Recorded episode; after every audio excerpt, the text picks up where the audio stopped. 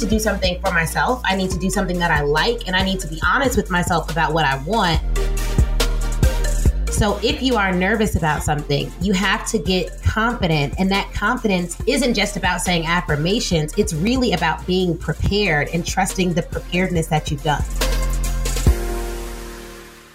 Welcome to the Boss Babe Podcast, the place where we share with you the real behind the scenes of building successful businesses, achieving peak performance, and learning how to balance it all. I'm Danielle Canty, co-founder and COO of Boss Babe, and your host for this week's episode, where I actually had the pleasure of interviewing attorney turned entrepreneur Ashley Kirkwood. Now, Ashley and I have quite a lot in common, and I'm sure a lot of you will relate to this because neither of us were born entrepreneurs, and we actually both started our careers out with doing vocational degrees. So mine was in chiropractic and Ashley's was obviously in law. But in this episode, we discussed how not only did we kind of find the courage, the mindset, and the determination to make that transition from having a career into an entrepreneurial world, but we also kind of spoke about how we did that and the detail around it. And Ashley actually really shares with you guys how she leveraged speaking engagements to grow her business, which in my personal opinion is often a missed opportunity by so many. For this episode, I want to open it up with a quote. It's not a Boss Babe one, but it's one by the most amazing woman, Oprah Winfrey. And the quote is this: "Speaking your truth is the most powerful tool we all have." And I think so many of us actually shy away from speaking out. We shy away of speaking our truth. We shy away from speaking up in front of people. And something I've really learned over the last couple of years is that speaking up, speaking your truth, speaking on a stage, it really doesn't have to be a scary thing. And it's actually something that you can really learn to embrace. So I hope you love this episode. And I know Ashley and I would love for you to tag us and share us with your favorite takeaways, the bits that you've really kind of gone, oh yeah, that actually makes sense. And I'm going to do something and change something. And maybe share any of the speaking events that you do because of a result of listening to this podcast. So tag us at Danielle Canty, at bossbabe.inc, and at the Ashley Nicole Show, and we'd love to hear from you. Now, before we hand in though, I know you're so excited to listen to this episode, I do want to just hand over quickly to Natalie to intro the sponsors of this week's episode. This episode is brought to you by the Boss Babe Insta Growth Accelerator, a 12-week program designed to help you grow and monetize your Instagram account. If you are ready to grow your audience with your absolute ideal clients who are throwing their credit cards at you and sending you those famous "Can I buy from you?" DMs that we help our clients get, then listen up. I've created a completely free training to help you do exactly that. It's 90 minutes and I walk you through the exact step-by-step strategy you need to attract 10,000 of your ideal clients as followers over the next 30 days. If you know that growing your audience with ideal clients who can't wait to buy from you would completely change the game, then this free training is for you. Just visit bossbabe.com/growthatinsta. A boss babe is unapologetically ambitious and paves the way for herself and other women to rise. Keep going and fighting on. She is on a mission to be her best self in all areas. It's just believing in yourself. Confidently stepping outside her comfort zone to create her own version of success. So welcome to the Boss Babe Podcast, Ashley. It is such a pleasure to have you on today. Thanks so much for having me. I'm really excited about diving in and talking to you a little bit more because I think your story is one a lot of our listeners will listen to. You have some women who are already entrepreneurs, they're ambitious and they're killing it. And also we've got those women who are kind of like, oh, I kind of like the idea of this entrepreneurial life, but I'm really not sure. I have a comfortable job. I have a corporate salary. It pays well, but I'm wondering if there's a little bit more to it. And I know that you'll relate because you're actually an employed attorney and a very successful one at that. And you made the transition into becoming a business owner. So I'd really love to just kind of start by digging into how that came about, what it felt like at the time, and what really made you take the leap. Definitely. So I was a corporate attorney at a large law firm in Chicago, and we had offices in various countries as well outside of the United States. And I was very happy there. And I was at one firm, really, really happy. I was recruited to go to another firm, and I had negotiated close to a six-figure raise for myself. Wow. And so I left to take advantage of that great financial opportunity. And when I got there, I just realized I didn't like it at all. The money wasn't worth it. Mm-hmm. The environment was not good. I didn't have the same support staff that I had at the first firm. And it just made me feel like, okay, if I'm going to do this on my own with very little support in an environment that I don't like, I could do this on my own. I do not need to do. It was one of those like I could do bad all by myself situations. Yeah. I was like, I don't need this. Even the money wasn't even worth it. And so I left what that year would have brought in about a $300,000 salary to launch my own law firm, where now it's called Mobile General Counsel, and we do trademarks and contracts. And we also train companies on sexual harassment and diversity issues. And so I launched that on my own just because it was just a really bad work environment. And for people listening, I think that's one of the things about being in corporate is when you're working for someone else, I feel like you are working for the money, or at least I was. It wasn't a purpose job, and it wasn't a nonprofit. It was a for-profit corporation that I was working for, and it was for the money. So if someone offered me more money, I was taking more money. But when you work for yourself, it's a lot more purpose entwined within it. So I wish I would not have followed the money and gone to that second firm, which was just a horrible decision. But at the same time, it was so bad that it really pushed me to do something that I would like, because I felt like even though I was being paid well, there could not have been anything worse than working there at that moment. I love that though, how sometimes it kind of a path and a decision takes you onto really what your purpose is and kind of lets you find yourself sometimes. And I think that's one thing that's really important that a lot of people think, oh, that whole saying, money doesn't buy happiness. Well, I think it can buy happiness up to a certain point. But after that, I think it's like the average, isn't it? Something like once you're earning over like $70,000 a year, yeah, then actually you're not any happier. And actually it's around who you surround yourself. So I think there's some really important lessons there as well for all of us. But I'm really just kind of like interested to just tap into that a little bit more, because I know I listen so well and they're going to be like, hang on a minute, you negotiated a 6-figure raise, what? So I would love actually, I know that we're going to cover so many things on this podcast, but I would love to dive into that a little bit more, because women sometimes feel a little bit comfortable in negotiating their worth. And I feel like you not only demonstrated owning your worth when you negotiate that raise, but you also owned your worth after that and said, actually, do you know what? I'm worth more than this, and this money is not fulfilling me. I'd rather do it for myself. So can we just talk a little bit about what that negotiation looked like? And how like you found it within yourself to say, hey, I want more. Yeah, for sure. So one, I do think that women need to do a better job of tooting our own horn. Mm-hmm. I also think that the things that we're exceptional at, we sometimes discount, especially if no one else is telling us that we're great at it. So one of the things that I did while working in my first law firm was I applied for awards. I just applied for like local business awards. I applied for media opportunities. I wrote op-eds. I was building my own personal brand outside of the firm. And I did not ask the firm's permission to do it. I did it on my own. And I did that because it's very easy to get a really good job and think, okay, well, I have this good job. I can just borrow the company's brand equity and attribute it to myself. But in fact, if you build your own brand outside of your current job, even if you're in corporate, what happens is other people start to recognize you. They start to realize you as a rising star. And it becomes very difficult for people internally to say, oh, no, she's not great, when you're winning all these awards around your city. So that was number one. And that allowed me to attract the attention of other law firms that started to recruit me, even though I had a job. And so they were coming after me like, hey, we'd love for you to work for our firm. If you ever get tired of your firm, please let us know. And I had several job offers without even applying for another position. And so what I told them was, look, I'm not even considering the offer unless you can reach this number. And that was the 6-figure raise, essentially. Because also they didn't know what I was making at my first law firm. It's like the largest firm in Chicago. They make the most money in Chicago by way of like their revenue for law firms. So people assumed it was a lot and they didn't really know. And quite frankly, my firm did pay a lot, but it also paid a lot in the benefits and things that that firm couldn't offer. So when you evaluate what your firm is paying you, don't just look at the salary or your company, look at all of the fringe benefits you get, look at the brand equity you get from the name. I mean, if you're going from Google to some small tech company, you're going to lose some brand equity. So you have to be compensated for that. And so often we think, oh, I'm making 75 grand, so I'll just tell them 75 grand. No, are you getting benefits? Are you getting alumni benefits? Are you getting a budget to get clients? All of those things play into your base salary, and the new company needs to pay for that if they want you to come there. So that was kind of how I negotiated that. But if you're going to negotiate your salary, you need another offer. You need to be able to walk away. That is what gives anyone the strongest position when negotiating, is the ability to walk away. 100%. That is one thing I would say. But then two, I've never heard of anyone losing their job because they asked for more money. So I think that that fear is a little bit irrational. And we should be asking for more every single time we negotiate our salaries. Yeah, I love that. And I love about really building your personal brand and you just saying, hey, I was going after these awards. Like I wanted to win them and I put myself forward outside of what I was doing and really building that personal brand, which is something that we're going to come back to. So like you said, you transitioned, you took this new role, you were quite unhappy there.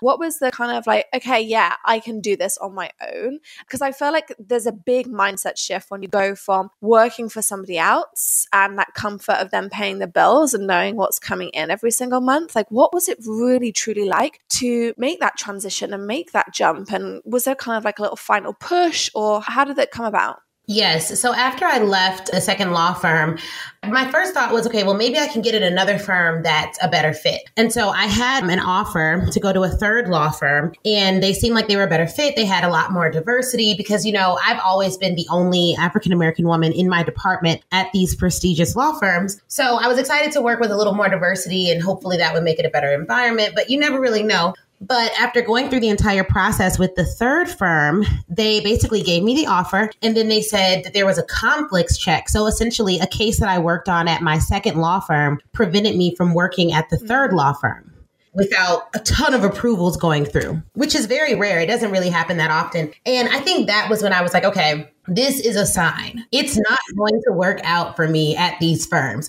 Obviously, I can spin my experience there. I can promote it to other people. I can take advantage of it, but it probably isn't for me to work there. And I remember praying this prayer to God. I was like, God, I want an opportunity that's custom made for me. And I just felt like I had this push that was like, okay, well, you're going to have to make it because no one knows what you want. And what I want changes, which is the great thing about being an entrepreneur. I will do an event series this year and I may not do it next year. You know what I mean? Like I have the ability to change and grow and develop at my speed. And in companies, that just doesn't happen that way. Yeah, 100%. I relate to that. As when you have your own company, it can be very agile. No day is the same. So definitely a lot of change. A lot of change. And you have great ideas that you can actually implement, especially if you have a team, you're working with other people. You just grow so fast. And I love that aspect of it. And I was not going to get that in corporate, no matter how hard I tried.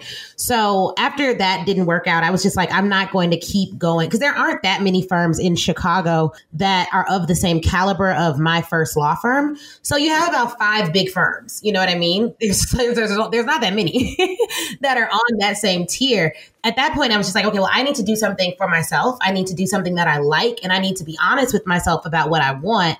And it's more than money, which for a while, I didn't think I wanted more than, like I thought if I had the money, then nothing else really mattered. But I recognized with my second job that that wasn't the case. So at that point, I was like, okay, I'm going to do this. And my thing was 6 months to profitability and a year to sustainability. And I was like, whatever, if it doesn't work out after a year, I can always just go back to working for someone else. I think that's like a really big message as well, because I think so many people stop themselves doing anything because they're like, oh, what if it doesn't work out? Like it might not work out. And I think that can paralyze people. And, you know, Natty and I are always big advocates of going, hey, well, what's the worst case scenario? Like, if it is, can you afford to give it a shot for this long? I think everyone needs to recognize that when you start to become an entrepreneur, there are going to be sacrifices. Like there is a risk, and you are going to need to cut what you're spending, and you are going to be like tighten the reins slightly. But as long as you can still pay your mortgage and you can still afford to like live, maybe you can't go out for meals every weekend or go on that holiday that year. But that short-term sacrifice for long-term gain can be so beneficial. And I think you have to have that skin in the game and just kind of know, okay, well, look, the worst that can happen is this. But the best things that can happen are all these things, and how amazing would that be? And really kind of jump with that positivity and that kind of faith that, yeah, I'm going to do this. And one of my favorite quotes is, you can't fail if you don't quit. And so definitely something I've always lived by. Well, hang on a minute, I'm going to give it a go because I'm really determined to make this work. And where I know there's a will, there's normally a way. And I think you showed that too. Yeah. And I love that saying. That's actually so true. Right? So you left and you started. And just tell me, like, were you used to getting clients at that point with your law firm? Was it something that you were like, okay, I know how easily to get this? Or was it like a completely new thing for you? So prior to law school, I was in sales. So I had some experience doing sales, cold calling, convincing people I did not know to give me money for things. So that's a great skill to have. But at my law firm, because my clients were like BP, Blue Cross Blue Shield, mega corporations, we didn't get those clients. Those are typically by like partners would get the clients, or they were institutional clients of the firm since the 1900s. So the clients were already there. All I had to do was do my job, like just do legal work. I didn't have to get any clients. So that was probably the biggest shift, is figuring out, okay, I need a sales plan and I need to relax. Those are the two things that I think people need when they start a business, is you need a way that you're going to get clients, and you'll have to try out different things. And then after you get your first 20 or 25 clients, you can evaluate, okay, where did these clients come from? And then amp up the things that were working and amp down the things that aren't working.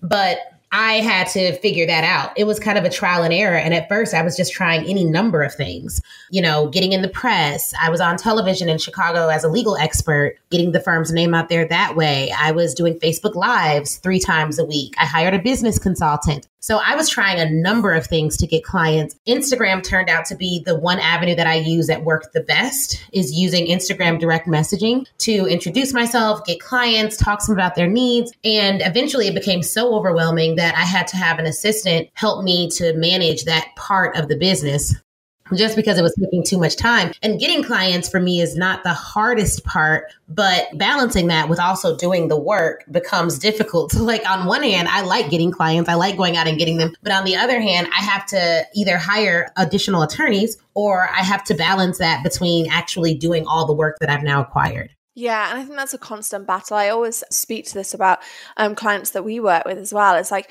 you know, you need to put in that first bit of effort, but you also need to be playbooking and recording what you're doing so that you can quickly hire somebody when it starts taking you away from actually where your hourly rate is the most. Because I think a lot of entrepreneurs kind of get stuck in this loop, and they really never grow their businesses or scale their businesses because they get stuck doing all the little jobs, which really, if you build, you wouldn't be billing that much and you can actually pay somebody to do it less. So I really love that you recognize that. And I also really recognize the power of DMs as well. We teach a strategy around that in our Insta Growth Accelerator course, because there is so powerful, really leading with value and really reaching out to people and showing what you have to offer is really, really important when growing your business.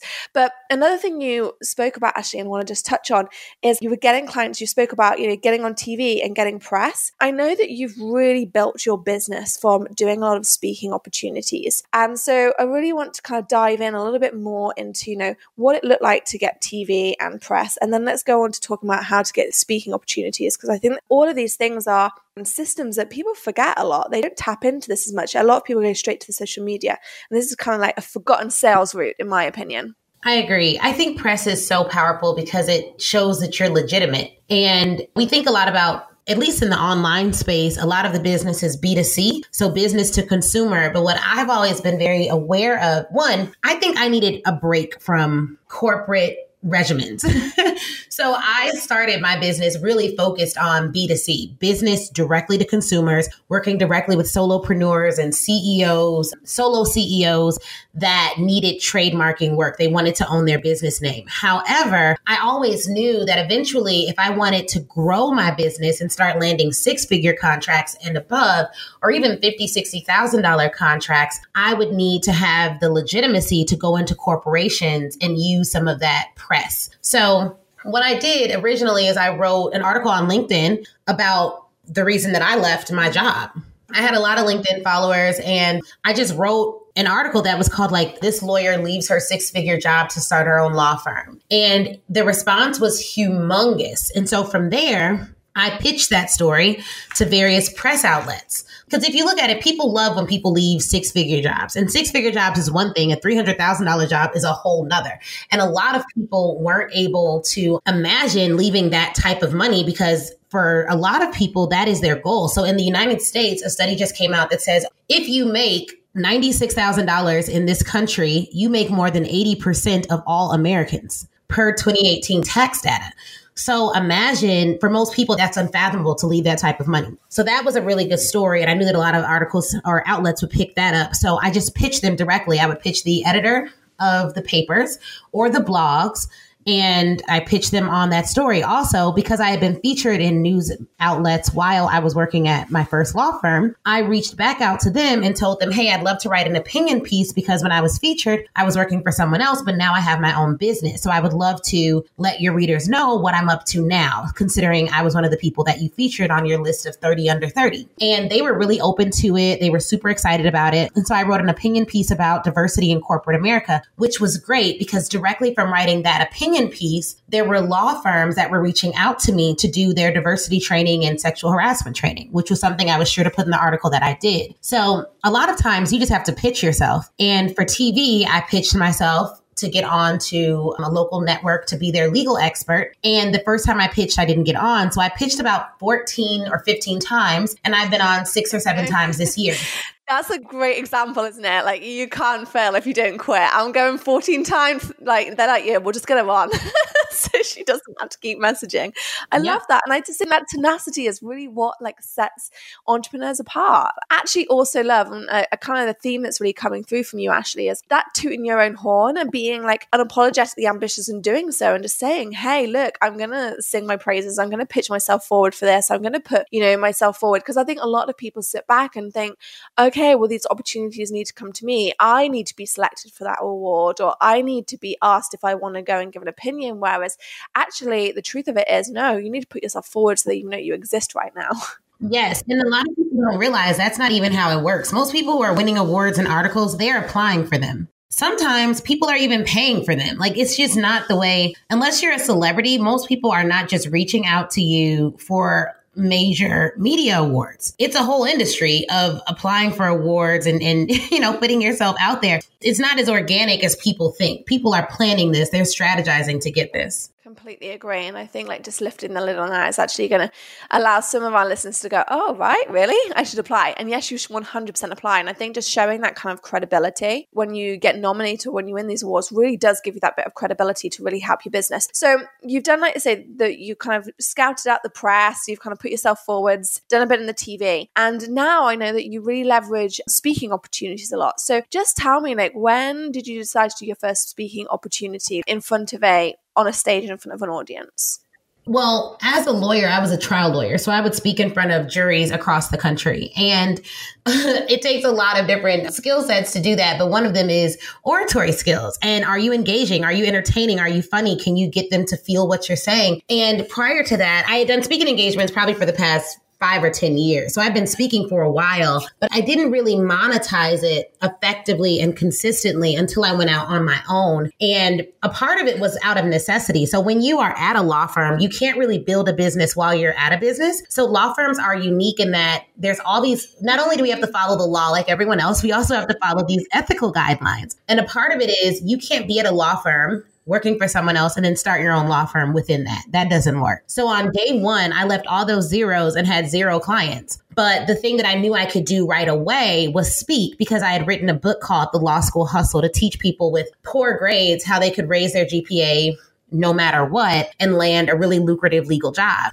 So that book had just come out right when I left my second company. And so I went on a speaking tour and I just called all of the law schools in Illinois, Indiana, Wisconsin, and basically bulk sold my book to them as a way of making immediate revenue. And as a part of me bulk selling my book, I would come and speak and do a book signing for the students if they bought a certain amount. I love that.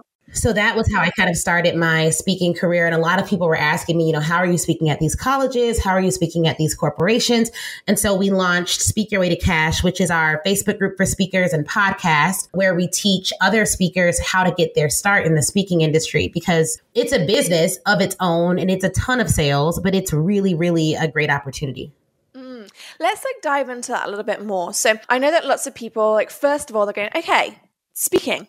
Some people are going, I can do that. I just need the gigs. And other people be going, I don't like speaking. There is no way that I'm getting up on stage and speaking in front of people. Like, how do people overcome some of this fear that they have? Because obviously for you, that might not be maybe you didn't have to overcome that. But I know a lot of listeners will be going, I have a public fear of standing up on stage. Yeah, I think there are two types of speakers, and sometimes this person is the same person, but one type of speaker is someone who just loves to speak. They don't really care about the topic. They can speak about any topic and they will feel competent to do so because they've studied the art of speaking like their whole lives. And I'm kind of that person. I like different topics, but I really love the art of speaking and I've studied it a lot. But then there's another type of person who has a phenomenal message, or they're an expert in a particular area. And so they don't like speaking, but they believe so much in their message that they will speak because they feel like the world needs their message. And a lot of these folks become TEDx speakers, TED speakers. They speak at conferences to really help boost their business, but also to boost the message and get the message out. So for those individuals that are kind of scared of it, one, I would say practice. These organizations called Toastmasters all over the world that allow you to get better at speaking and to just get your feet wet in a smaller group of people. And two, if you have a message or a level of expertise that you really believe in,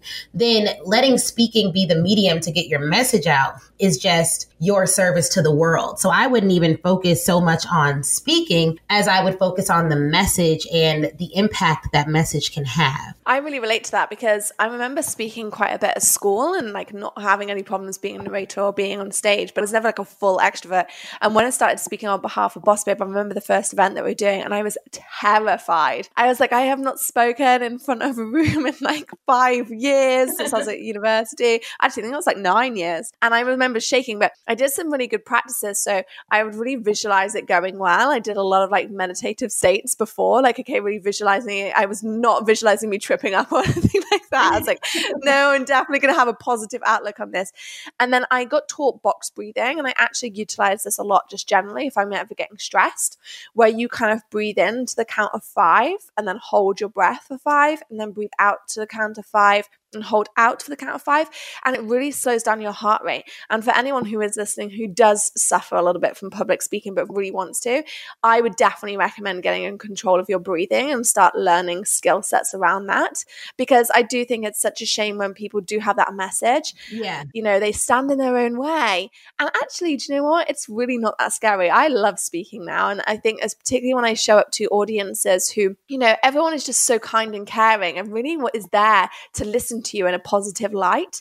You know, they're not there to like tear you down or to see you do badly. And I think just remembering that is super, super important. Do you have any other tips for people who are nervous around speaking? Yeah. So the other thing I would say is confidence comes from preparation and arrogance is based on air. So a lot of people will say, I don't want to be arrogant, or I don't want to come off arrogant. Okay, great. So be confident, be prepared. If you are nervous about something, you have to practice more than someone who does it naturally.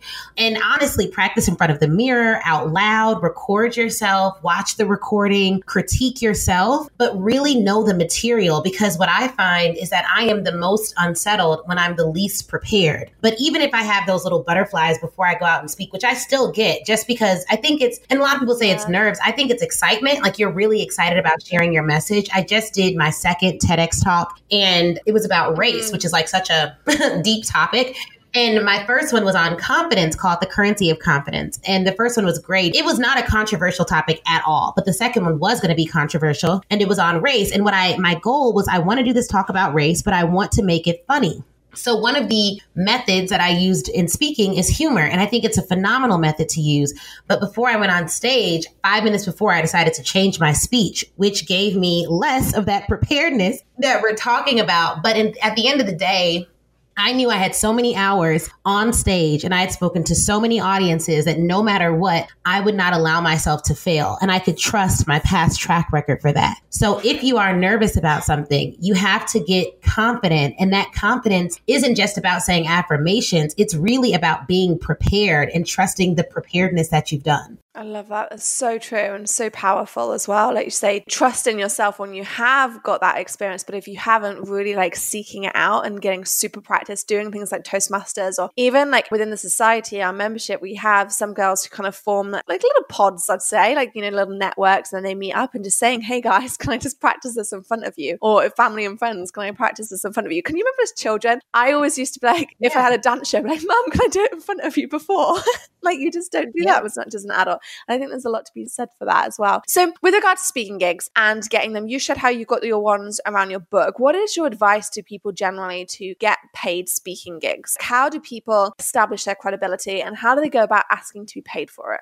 There are three things I recommend you have as a speaker. One is a website, a speaking website. Two is a speaking demo video. And then three are reviews. So you need footage of you speaking, reviews from past clients, paid or unpaid, no one will know. And you need a website, someplace to send clients. But in terms of actually getting them, it's like an entire sales strategy. I teach them in like VIP days with the Speak Your Way to Cash community or members, and then also in our Facebook group and our live events. But essentially, you need a sales strategy. Similar to how people get clients for their business, it'll vary. The way that you'll get speaking clients will vary based on who you're targeting. So you have to figure out who's your target. Are you going to go after corporations, colleges, nonprofits, associations, and conferences? And then within that group that you want to go after, you have to see which one of those or which subcategory of that group will actually pay you, because not all colleges have budgets. Not all high schools have budgets, very few. And not all corporations are going to be able to pay. So figuring out who you want to target is number one. And then two, typically I teach cold email, warm call, close. So I recommend you email with the purpose of getting on the phone, and then you close them over the phone. But typically, it's about, for me, at least a 30 to 60 day sales process. So it takes about 60 days to close every new client that we get from college or corporate speaking. I love that. And some great tips in there as well. I think that's really, really key as well, that cold email, then getting them on the phone, that whole flow.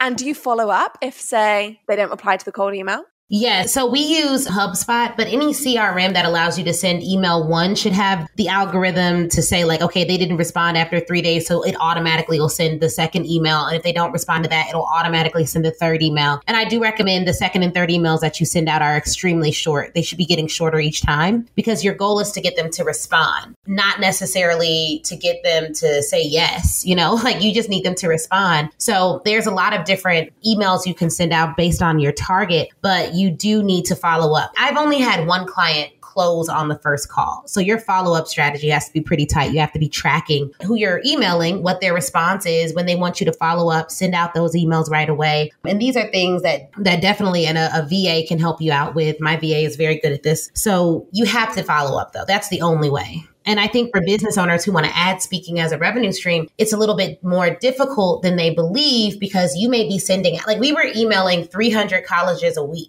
for the first 6 months of this year. And that resulted in us landing some clients, but you may out of the 300 that you email every single week, maybe one or none of those people become clients. So you have to do a lot of emailing, a lot of following up. Christmas is coming up. So for those top clients you really want to land, make sure you're sending really nice Christmas gifts. I think we're going to use BoxFox this year to send out our holiday gifts, but it is a ton of following up. That's the number one thing you have to have. And I think it's just so important to highlight that, because again, it takes a lot to build businesses, and there really is so much in the follow-up. We always recommend that follow-up as well, because, you know, people are busy, people look over things once, but if you follow up again, there's a lot to be said for that, and you get a lot more attention. So let's say people are getting the speaking gigs, they're talking, they're starting the circuit.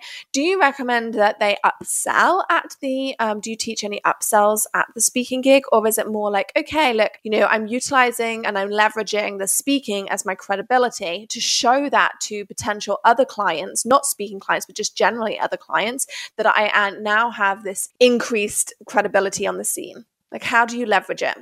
Yes. So it depends on your audience. So if you're speaking to a room full of college students, and for me, I sell trademarks through my law firm, I'm not selling them trademarks. You know what I mean? Because like they don't need trademarks unless they have businesses. But if I'm speaking at an entrepreneurship conference, I may say, hey, and if any of you need a trademark and you book your first call today, you'll get X amount of dollars off, or we'll do a free consult, etc. You know, there's definitely ways to sell, but you have to communicate with the event organizers to know what's appropriate and what's not. And if they're not paying you, then the only reason you should be speaking there would be to sell. So if you have a business on the back end, a lot of people I work with are entrepreneurs. So we may develop a whole speaking sales strategy where the entire goal is not for them to necessarily get paid to speak, but the goal is for them to get into rooms with hundreds upon hundreds of their ideal clients, and they do sell from the stage. So that is very beneficial, and it could be highly lucrative, even more lucrative than getting a $5,000 check on the front end, depending on the value of what you're selling. But there are other people that just want to get paid to speak. And so they're typically speaking to colleges, and the upsell may be you sell books, you sell 100 or 200 books at $25 a pop, but the school buys those books in advance. So you're not really selling anything once you get there, but you may want to have the students join your email list. I love that as well. It's like just so much like power in like looking at this whole speaking network as a different way to sell your product. And I think like I started off by saying like so many people automatically go to the mainstream things. So they think about like the social media, but so many people actually forget that the speaking, the press side, the TV side is a really good way to get your brand out there, to actually leverage that and build your credibility and ultimately build your business. So thank you so much, Ashley, for sharing so much insight on this topic today. I know even from the beginning we started talking about negotiating. I know that so many people have been scribbling notes frantically on ways that they can get out there and spread the word on their business. So thank you so much. Definitely. Thank you. So if our listeners want to get in touch, Ashley, how can they find out a little bit more about you? Definitely. They can go to ashleynicolekirkwood.com, and they can also join us in the Speak Your Way to Cash community on Facebook, which is just a free resource for speakers. And in that Facebook group, we actually have some trainings on landing your first speaking engagements, using the conference circuit, and also getting yourself in the press. So those are there, just filtered by videos. But I'm in the group every day, and that's typically the main way people reach out to me and ask questions and do things like that and learn more about how they can start speaking their way to cash. I love it. Thank you, Ashley. Thank you.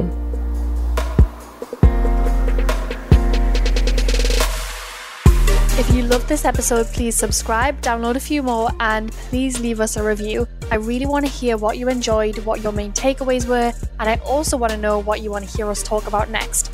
To say thanks for leaving us a review, we'll send you a copy of The Boss Babe 25. The Boss Babe 25 is the 25 essential resources you need for personal and professional growth. It covers everything from our favorite rituals, books, and hacks. If you want a copy, just leave us a review, screenshot it, and send to podcast@bossbabe.com. We will then email you a copy ASAP. And since we love Instagram, you can go to the hashtag #TheBossBabePodcast and find our latest post and leave a question in the comments. We love reading through the comments, and we'll make sure to answer it on our next podcast.